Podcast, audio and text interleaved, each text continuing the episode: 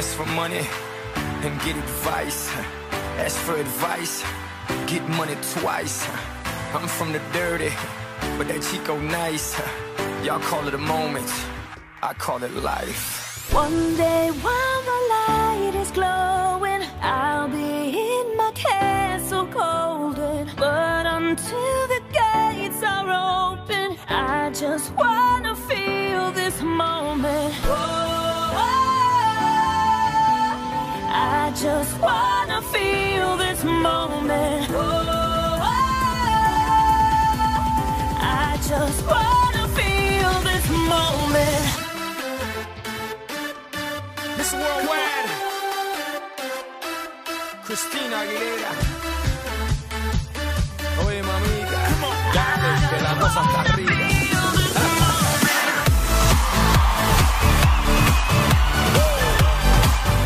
Κυρίες και κύριοι καλησπέρα σας σε μια ακόμη εκπομπή πρώτη φορά Ariston Project Ε, κάθε Παρασκευή 12.30 με 1 ε, πρώτη φορά Ariston Project και σήμερα νομίζω θα μπούμε σε ένα ακόμη ε, ενδιαφέρον θέμα το οποίο αφορά ε, όσους φεύγουν ε, στο εξωτερικό και όσους θέλουν να δουλέψουν για διεθνείς εταιρείες ή θέλουν ενδεχομένως να γίνουν δεκτοί από ξένα πανεπιστήμια. Μαζί μου, όπως και κάθε Παρασκευή, είναι ο πρόεδρος της High FNSA, ο κύριος Γιάννης Στεργής. Καλησπέρα και από μένα. Κύριε Στεργή, ε, ήθελα λίγο μπαίνοντας σε αυτή την εκπομπή και επειδή έχουμε ένα θέμα το οποίο ε, έχει σχέση με την ε, κατάρτιση γενικότερα που πρέπει να έχουν όσοι θέλουν να κινηθούν και εκτός χώρας. Αλλά σημαντικό είναι και το θέμα της κατάρτισης, της διαβίου κατάρτισης. Γιατί και αυτή ε, δεν, δεν θα έλεγα ότι είναι της μόδας ε, τον καιρό αυτό, αλλά θα έλεγα ότι στη χώρα μας με αυτήν την ανεργία την οποία έχουμε αρχίζει να λαμβάνει επίγουσα διάσταση. Σε αυτό λοιπόν το πλαίσιο θέλω να σας ρωτήσω πόσο αναγκαία είναι τα κέντρα διαβίου μάθησης. Η απάντηση μπορεί να φαίνεται προφανής, αλλά με απασχολεί λίγο το πρόγραμμα σπουδών τους, οι κατευθύνσεις που δίνουν στους εκπαιδευόμενους και το αν όσα διδάσκονται έχουν σχέση με την αγορά εργασίας. Ποια είναι η δική σας άποψη; Ε, ναι, πολύ ενδιαφέρουσα ερώτηση κύριε Διαμαντίδη. Ε, η θέση μου βέβαια αναφορικά με την ύπαρξη των κέντρων διαβίου μάθησης ήταν ότι ήταν ένα τεράστιο βήμα στο χώρο της ιδιωτικής μη τυπικής εκπαίδευσης εδώ στην Ελλάδα. Ε, πρώτα απ' όλα πρόκειται για μια μορφή Ινστιτούτου Κέντρου Μη Τυπικής Εκπαίδευσης η οποία προβλέφθηκε και από τη στρατηγική της Μπολόνια και από όλες τις στρατηγικές της Ευρωπαϊκής Επιτροπής τις σχετικές ε, και μάλιστα υπήρχε πολύ μεγάλη εκκρεμότητα ως προς την εναρμόνιση της ελληνικής νομοθεσίας ε, αναφορικά με την ίδρυση τέτοιων κέντρων. Μέχρι τώρα τα μόνα ιδιωτικά κέντρα μη τυπικής εκπαίδευσης που είχαμε ήταν όπως γνωρίζετε τα κέντρα ξενογλωσσών και τα φροντιστήρια μέσα εκπαίδευσης. Ε, Επομένως, είναι πάρα πολύ θετική η ύπαρξη των κέντρων διαβίου μάθησης ε, με την κατηγοριοποίησή τους τύπου 1 και τύπου 2. Ε, από εκεί και πέρα, από τη στιγμή που μιλάμε για ιδιωτικό τομέα και μιλάμε για μια ελεύθερη αγορά, όπως οτιδήποτε άλλο ιδιωτικό ε, και στην Ελλάδα και οπουδήποτε άλλο στον κόσμο, ε, υπάρχουν όλες οι πλευρές, και οι καλές και οι κακές. Ε, υπάρχει λοιπόν μια επίσης πολύ κρατικοδίαιτη μερίδα κέντρων διαβίου μάθησης, τα οποία μάλιστα ιδρύθηκαν και ως κέντρα διαβίου μάθησης ακριβώς για αυτόν τον λόγο, για να αποκτήσουν ως μεγάλο πελάτη ε, ή μεγάλο συνεταίρο το κράτος, ε, όπου ε, δηλώνουν πολύ τυποποιημένα προγράμματα τα οποία επιβάλλονται είτε από τον εταίρο είτε από τον χρηματοδότη τα οποία μπορεί να είναι ευρωπαϊκά ή κρατικά προγράμματα πιστοποιούνται από το κράτος και τότε το κράτος ως εργοδότης τα αναγνωρίζει. Αυτό δεν σημαίνει ότι όλα τα κέντρα διαβίου μάθηση έχουν την ίδια υποχρέωση. Μπορεί να έχουν ένα ελεύθερο δικό τους πρόγραμμα σπουδών, το οποίο πραγματικά αναπτύσσει δεξιότητες, οι οποίες είναι προσανατολισμένες μετά από έρευνα ε, τεκμηριωμένη επιστημονικά αλλά και κυρίως εμπορικά και με όρους της αγοράς ε, για την προετοιμασία ε, υποψηφίων για την παγκόσμια αγορά εργασίας ή την παγκόσμια ακαδημαϊκή κοινότητα. Από εκεί και πέρα έχει να κάνει καθαρά με το τι θέλει ο κάθε καταναλωτής εκπαίδευσης, να το πούμε έτσι απλά, ε, να βρει. Χρειάζεται πάρα πολύ έρευνα όπως σε οτιδήποτε στον ιδιωτικό τομέα ε, και την ευθύνη φυσικά θα πρέπει σιγά σιγά να την αναλάβει εφόσον τα κέντρα διαβίου μάθησης είναι νομότυπα, σύνομα, ε, ο ίδιος ο καταναλωτής. Chimbalaie quando vejo o sol beijando o mar.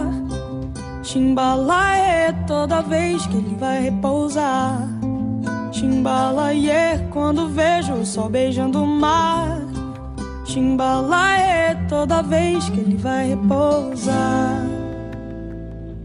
Natureza, deusa do viver, a beleza pura do nascer. Uma flor brilhando à luz do sol, pescador entre o mar e o anzol. Pensamento tão livre quanto o céu. Imagina um barco de papel indo embora pra não mais voltar, tendo como guia manjar. Chimbalaie, quando o sol beijando o mar. Chimbalaie, toda vez que ele vai repousar. Chimbalaie, quando vejo o sol beijando o mar. Chimbalaie, toda vez que ele vai repousar.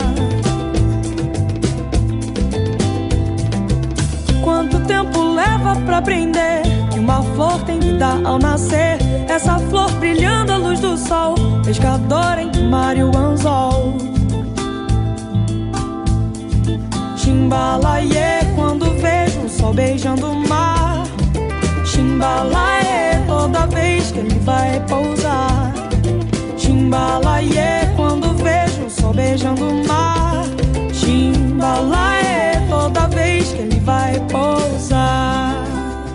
Κύριε Στεργή, ε, το ζήτημα της διαβίου κατάρτισης και των κέντρων διαβίου μάθησης είναι ένα θέμα το οποίο α, θα το ξαναθίξουμε κατά τη διάρκεια του εκπαιδευτικού μας course. Ε, ήθελα λίγο να περάσουμε α, και στο κυρίως θέμα της σημερινής μας ε, εκπομπής, το οποίο είναι ε, το ποιοι υποψήφοι είναι ελκυστικοί από τα ξένα πανεπιστήμια και τις διεθνείς εταιρείες και είναι ένα ζήτημα το οποίο μάλλον απασχολεί πάρα πολλούς τα τελευταία χρόνια. Ε, ας ξεκινήσουμε λοιπόν να μας δώσετε την ελκυστικότητα των υποψηφίων κύριε Στριγή. Μάλιστα, πολύ ωραία το τοποθετήσατε. Ελκυστικότητα των υποψηφίων. Ε, πολύ σαφής ε, προσδιορισμός και περιγραφή αυτού για το οποίο θα μιλήσουμε σήμερα. Ε, πριν ξεκινήσω να μιλάω με δεδομένα και χαρακτηριστικά για το ποιος υποψήφιος είτε για την ακαδημαϊκή κοινότητα είτε για την αγορά εργασίας είναι ρεαλιστικά ε, ελκυστικός σήμερα στη διεθνή αγορά, ε, θα ήθελα να αναφερθώ σε δύο πολύ απλές περιπτώσεις, στη μία εκ των οποίων ίσως έχω κάνει και αναφορά σε παλαιότερη εκπομπή. Ε, πρώτον, χθες μόλις έπεσε στην αντίληψή μου η περίπτωση ε, μιας προκήρυξης θέσεων στο Πανεπιστήμιο του Cambridge, όπου ο τελικός υποψήφιος, ο shortlisted υποψήφιος, του προτάθηκε η θέση εργασίας, του είπαν ότι έχει επιλεγεί εφόσον επιθυμεί ε, και στο remuneration package, όπως λένε οι Άγγλοι το πακέτο αποδοχών, ε, δόθηκε ένας πάρα πολύ βασικός μισθός και από εκεί και πέρα μία κλίμακα προσαυξήσεων ανάλογα με τις επιδόσεις του υποψηφίου, κάτι που τον έκανε περισσότερο έναν διορισμένο ελεύθερο επαγγελματία, να το πούμε έτσι, δηλαδή όσο περισσότερο αποδίδεις με τα κριτήρια που εμείς θα σου δώσουμε, θα αμυφθείς περισσότερο. Η έκπληξη βέβαια που με άφησε και εμένα με το στόμα ανοιχτό είναι ότι στο τέλος του είπανε και αν ξεπεράσεις αυτό το όριο, τι θα μας δώσεις πίσω; Το δεύτερο το περιστατικό που μου έκανε εντύπωση, ε, παλαιότερα βέβαια, είναι ότι ένας μεγάλος πολυεθνικός όμιλος, ο οποίος ασχολείται, ε, έχει πολλές δραστηριότητες και αεροπορική εταιρεία και τουριστικές δραστηριότητες κτλ. Ε, προκήρυξε επίσης κάποια θέση, στο τέλος ε, ανέθεσε σε δύο επιτυχείς υποψηφίους ε, να συζητήσουν προς επιλογή τους ε, μπροστά στον υπεύθυνο ανθρωπίνων πόρων που τους περνούν συνέντευξη και η τελική δοκιμασία στην οποία έπρεπε να επιδοθούν ήταν να μιλήσει ο καθένας υπέρ του αντιπάλου του. Να πουλήσει δηλαδή τις δεξιότητες του αντιπάλου, να πείσει τον υποψήφιο εργοδότη, γιατί ο αντίπαλό του ήταν πιο κατάλληλος υποψήφιος για τη θέση στην οποία πήγαινε ο καθένας. Και φυσικά αυτό εδώ έχει δύο επίπεδα επίδοσης, γιατί φυσικά ο καθένας προσπαθούσε να επιτύχει τη θέση για τον εαυτό του. Όπως βλέπετε, τα πράγματα γίνονται αρκετά πιο πολύπλοκα και παίζονται πάρα πολύ στο επικοινωνιακό κομμάτι και σε αυτό που λέμε μαλακές δεξιότητες, τις οποίες έχουμε αναφερθεί πάρα πολλές φορές. Σαφώς και χρειάζεται η τεκμηρίωση του γνωστικού φορτίου μέσα από ένα άρτιο ακαδημαϊκό και εκπαιδευτικό σύστημα. Αλλά από εκεί και πέρα το ίδιο το εκπαιδευτικό σύστημα θα πρέπει να προσανατολίζει τον μαθητή και τον υποψήφιο ε, σε χρήση αυτού του γνωστικού μορφή, ε, ε, φορτίου, με συγχωρείτε, με στόχο ε, την απόκτηση ε, αυτών των μαλακών δεξιοτήτων.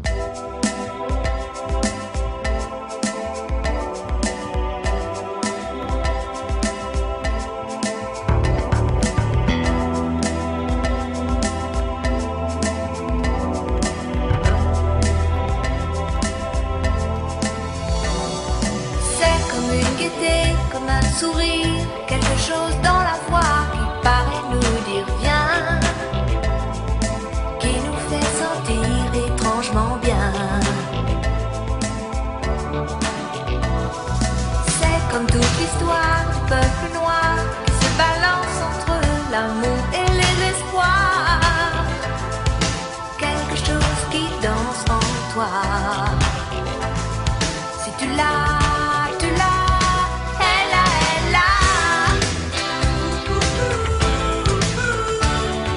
sinner.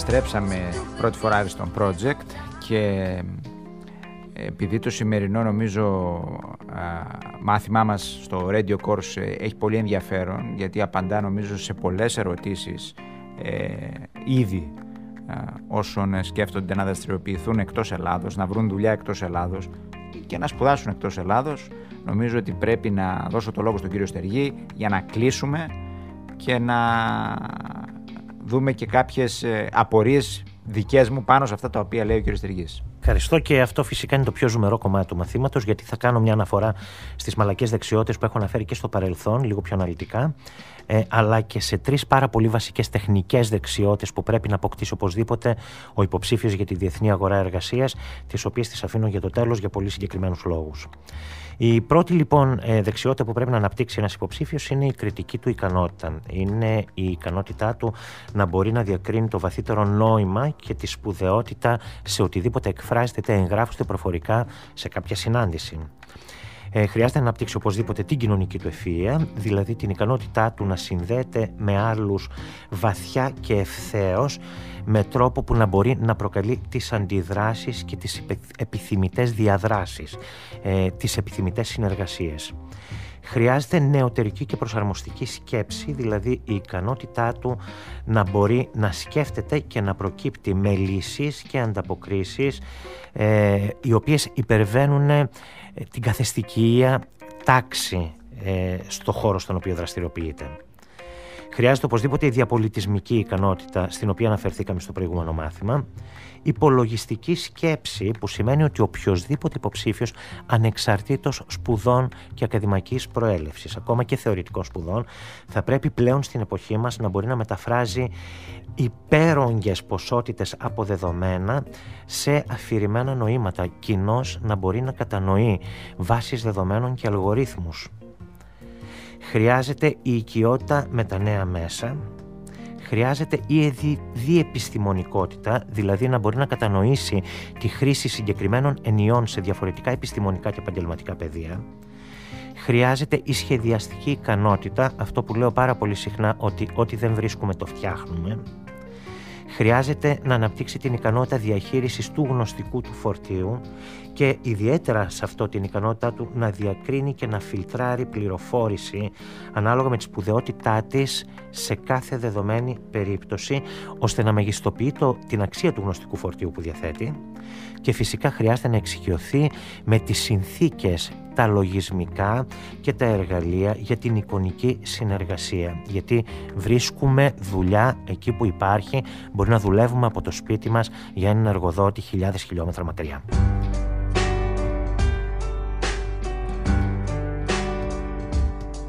Σαν παιδιά χωρίς γονείς Όλοι εμείς. Μετά τις δώδεκα στα σπίτια μας γυρνάμε. Τόσοι φίλοι, συγγενείς Κι όμως κανείς.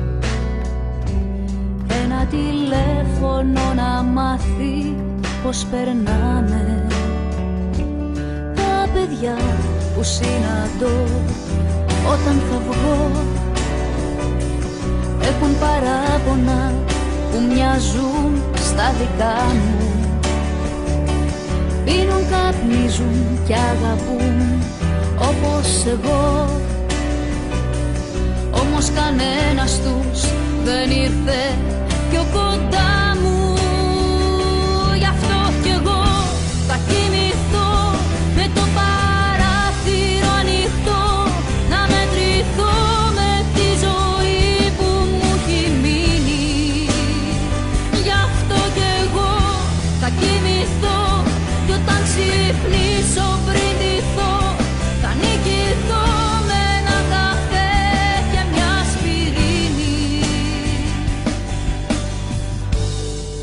Αναφερόμαστε σε δεξιότητες και νομίζω ότι θα πρέπει να δούμε λίγο και ε, κάποιες δεξιότητες οι οποίες είναι, από ό,τι καταλαβαίνω κύριε Στεργή, πιο τεχνικού χαρακτήρα ε, και αφορούν ε, επί της ουσίας όσα πρέπει να κατέχει, να ξέρει ο κάθε υποψήφιος, ας τον πω υποψήφιο.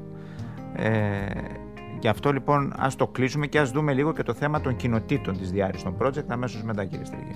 Πολύ σωστά. Υπάρχουν, όπως είπα, και τρεις τεχνικές βασικότατες δεξιότητες, τις οποίες πρέπει να αποκτήσει σήμερα ο υποψήφιος για τη διεθνή αγορά εργασίας και τη διεθνή ακαδημαϊκή κοινότητα. Και η πρώτη δεξιότητα, η οποία πραγματικά διδάσκεται, είναι η ευφυΐα των, στα κέντρα κόστους. Πρέπει να συνειδητοποιήσει ε, ο εργαζόμενος ότι είναι ένα κέντρο κόστους για την επιχείρηση το οποίο παράγει και δαπάνει και όφελος.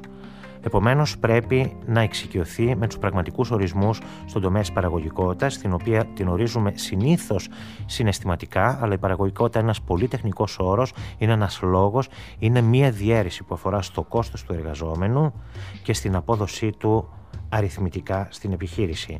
Αν δείξει ότι είναι εξοικειωμένος με αυτό του το ρόλο στον υποψήφιο εργοδότη, έχει κερδίσει το 50% των εντυπώσεων. Η δεύτερη τεχνική δεξιότητα που πρέπει να αναπτύξει κυρίως στον επικοινωνιακό τομέα και στο συμπεριφορικό τομέα είναι να μάθει να βλέπει τον εργοδότη ως πελάτη του. Αν το δούμε πάρα πολύ ρεαλιστικά, η σχέση προμηθευτή και πελάτη δεν διαφέρει από τη σχέση υπαλλήλου-εργοδότη και στις δύο περιπτώσεις κάποιος παρέχει τις υπηρεσίες του επαμοιβή. Δυστυχώς όμως δεν έχουμε εξοικειωθεί να βλέπουμε τον εργοδότη ως πελάτη του εργαζόμενου, κάτι που θα επέτρεπε τη δημιουργία ενός νέου ε, ενός νέου ήθους, μιας νέας κουλτούρας σε αυτή τη σχέση, η οποία θα λειτουργούσε παραγωγικά για τη θέση και των δύο. Και το τρίτο είναι αυτό που λένε οι Άγγλοι WIMFU, το What's in me for you.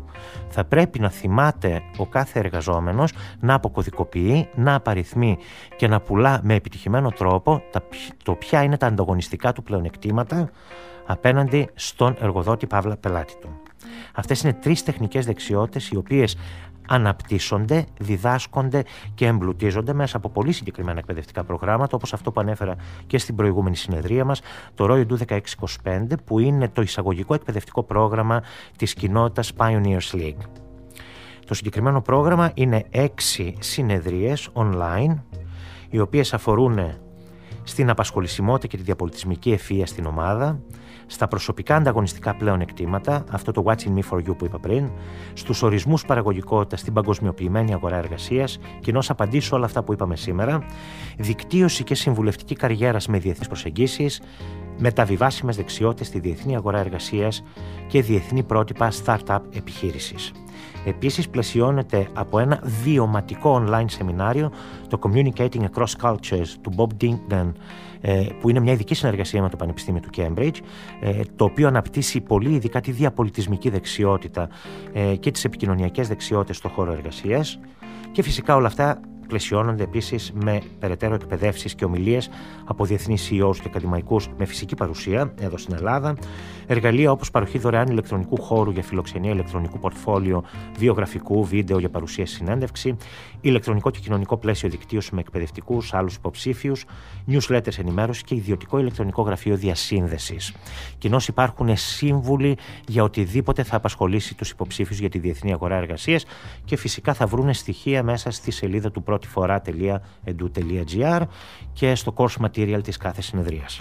Κύριε Στεργή, ε, το ROI Edu 1625 το οποίο αναφέρατε, πώς μπορεί κάποιος να το παρακολουθήσει πρακτικά, δηλαδή πού πρέπει να απευθυνθεί και ε, πότε ξεκινάνε οι κύκλοι του, του, του συγκεκριμένου προγράμματος. Υπάρχει κάποιο χρονικό σημείο δηλαδή το οποίο θα πρέπει να έχουν υπόψη τους όσοι μας ακούνε; Κοιτάξτε να δείτε. Ε, πρώτα απ' όλα είναι ένα ολοκληρωμένο εκπαιδευτικό πρόγραμμα Blended Learning που σημαίνει ότι συμμετέχει και το online κομμάτι, δηλαδή το διαδικτυακό κομμάτι και η εμβάθυνση στα με case studies με φυσική παρουσία σε κάποιον από τους ελαιώνες του Ariston Project. Ε, βέβαια ο κάθε ελαιώνας, ε, οπουδήποτε στην Ελλάδα, είναι ένα ιδιωτικό κέντρο μη τυπικής εκπαίδευσης πιστοποιημένο από το Βρετανικό Φορέα Ariston Project ε, και έχει τα δικά του προγράμματα, οπότε ανάλογα με την περιοχή ο κάθε υποψήφιος μπορεί να απευθυνθεί στον Ελαιώνα. Έχει και η Χάιφεν, το δικό της Ελαιώνα, εδώ στη Θεσσαλονίκη. Ε, μπορούν να πάρουν περισσότερες πληροφορίε στο elion.gr. Αλλά πέρα από το, το ίδιο το εκπαιδευτικό πρόγραμμα στην ολοκληρωμένη του μορφή, η online έκδοσή του ε, διδάσκεται δωρεάν, παρέχεται δωρεάν στα μέλη της κοινότητας Pioneers League που είναι μια κοινότητα νέων υποψηφίων για την αγορά εργασίας την παγκόσμια και στελεχών επιχειρήσεων οι οποίοι προσπαθούν να αποκτήσουν ένα πιο διεθνές προφίλ στην καριέρα τους ε, οι οποίοι μπορούν να συμμετέχουν στην κοινότητα ε, με κάποιες διαδικασίες πάρα πολύ απλές οι οποίες περιγράφονται στο site του πρώτη φορά Άριστο. Not be in there, but said that I should have been. Hold back the river, let me look in your eyes. Hold back the river so I can stop for a minute and see where you hide. Hold back the river, hold back. One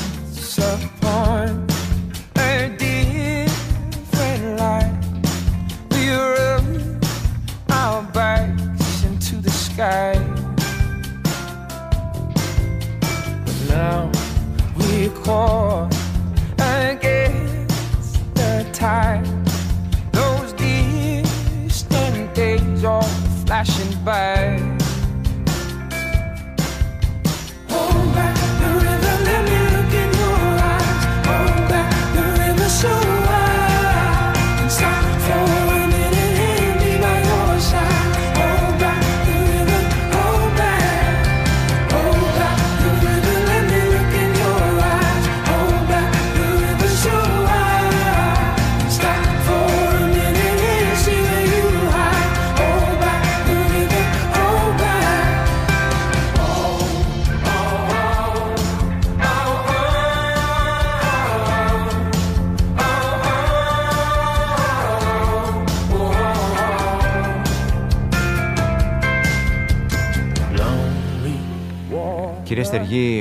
Ολοκληρώνοντας σταδιακά την ε, εκπομπή, αντιλαμβάνομαι και ήθελα να το θέσω αυτό σε ερώτηση πριν κλείσουμε την εκπομπή, ότι δεν είναι και τόσο απλό το θέμα το να είναι κάποιος ελκυστικός για τα ξένα πανεπιστήμια και τις διεθνείς εταιρείες. Δεν είναι θέμα δηλαδή της ύπαρξης ε, είτε ενός πτυχίου μιας ανώτατης σχολής, είτε του να έχεις μαζί και ένα ή δύο ξένες γλώσσες που τις έχεις μάθει τέλος πάντων σε ένα καλό έως πολύ καλό επίπεδο χρειάζονται και άλλα στοιχεία και άλλα εφόδια και πολύ φοβάμαι ότι πολλά από αυτά δεν αποδεικνύονται με τα χαρτιά.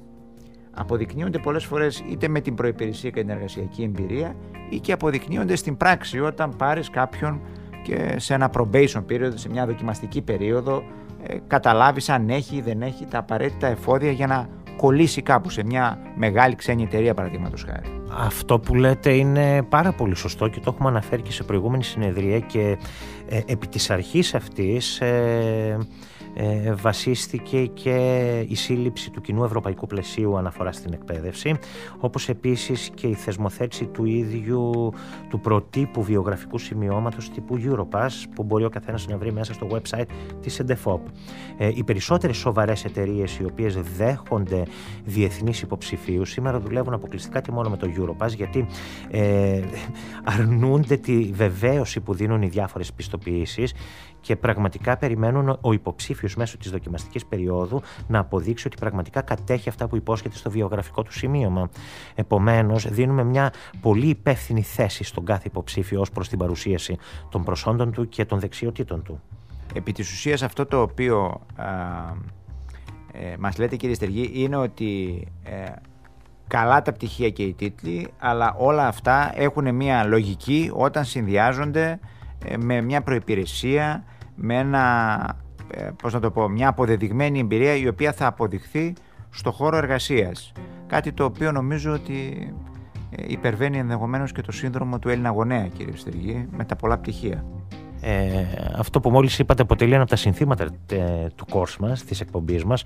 Έχουμε κάνει και συνεδρία πάνω σε αυτό το θέμα για να απλοποιήσουμε λίγο αυτό το μήνυμα. Είναι ότι οτιδήποτε έχουμε να παρουσιάσουμε και να προβάλλουμε πρέπει πολύ απλά να ανταποκρίνεται στην πραγματικότητα. Αυτό το θεωρούν δεδομένο στη διεθνή αγορά εργασίας. Εδώ στην Ελλάδα δυστυχώς για οποιονδήποτε λόγο αυτονόητο ή μη, δεν το θεωρούμε και πολύ δεδομένο. Ε, θα αποκτήσει πολύ περισσότερο ενδιαφέρον η παρατήρησή σας αυτή από την επόμενη εκπομπή μας που φεύγουμε πλέον από το χώρο των μαθητών και των νέων υποψηφίων και μπαίνουμε στις δεξιότητες του μικρού επιχειρηματία εδώ στην Ελλάδα και μπορούμε να καταλάβουμε γιατί κάποιες επιχειρήσεις εν καιρό κρίσης που ξεκαθάρισαν πολύ τα πράγματα ε, αποδείχτηκαν βιώσιμες πολύ λίγες και κάποιες η πλειοψηφία όχι. Υπάρχουν πολύ σαφείς απαντήσεις και υπάρχουν πάρα πολύ σαφείς τεχνικές για να υπερβούμε την κατάσταση που αφήσαμε πίσω μας.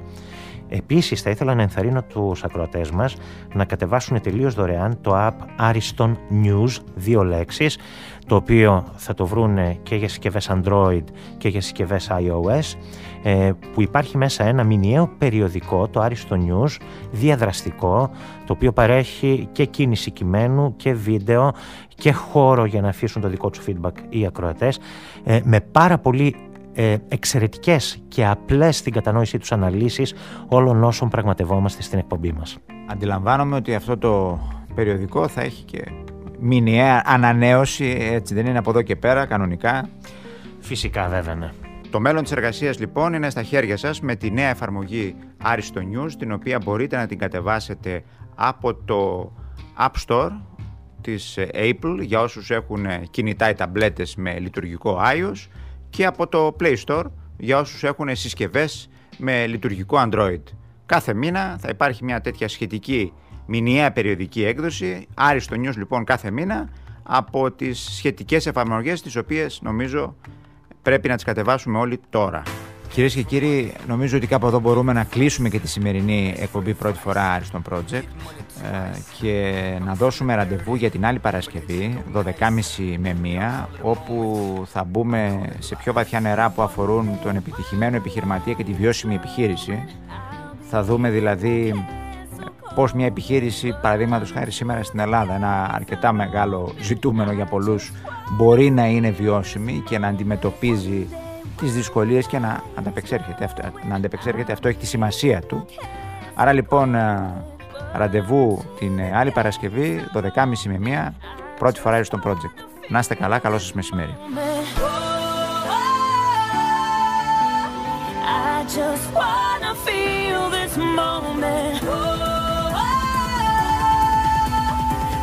just wanna feel this moment. This worldwide. Christina Aguilera. Oye, mamita. Come on. Dale, que la cosa está arriba.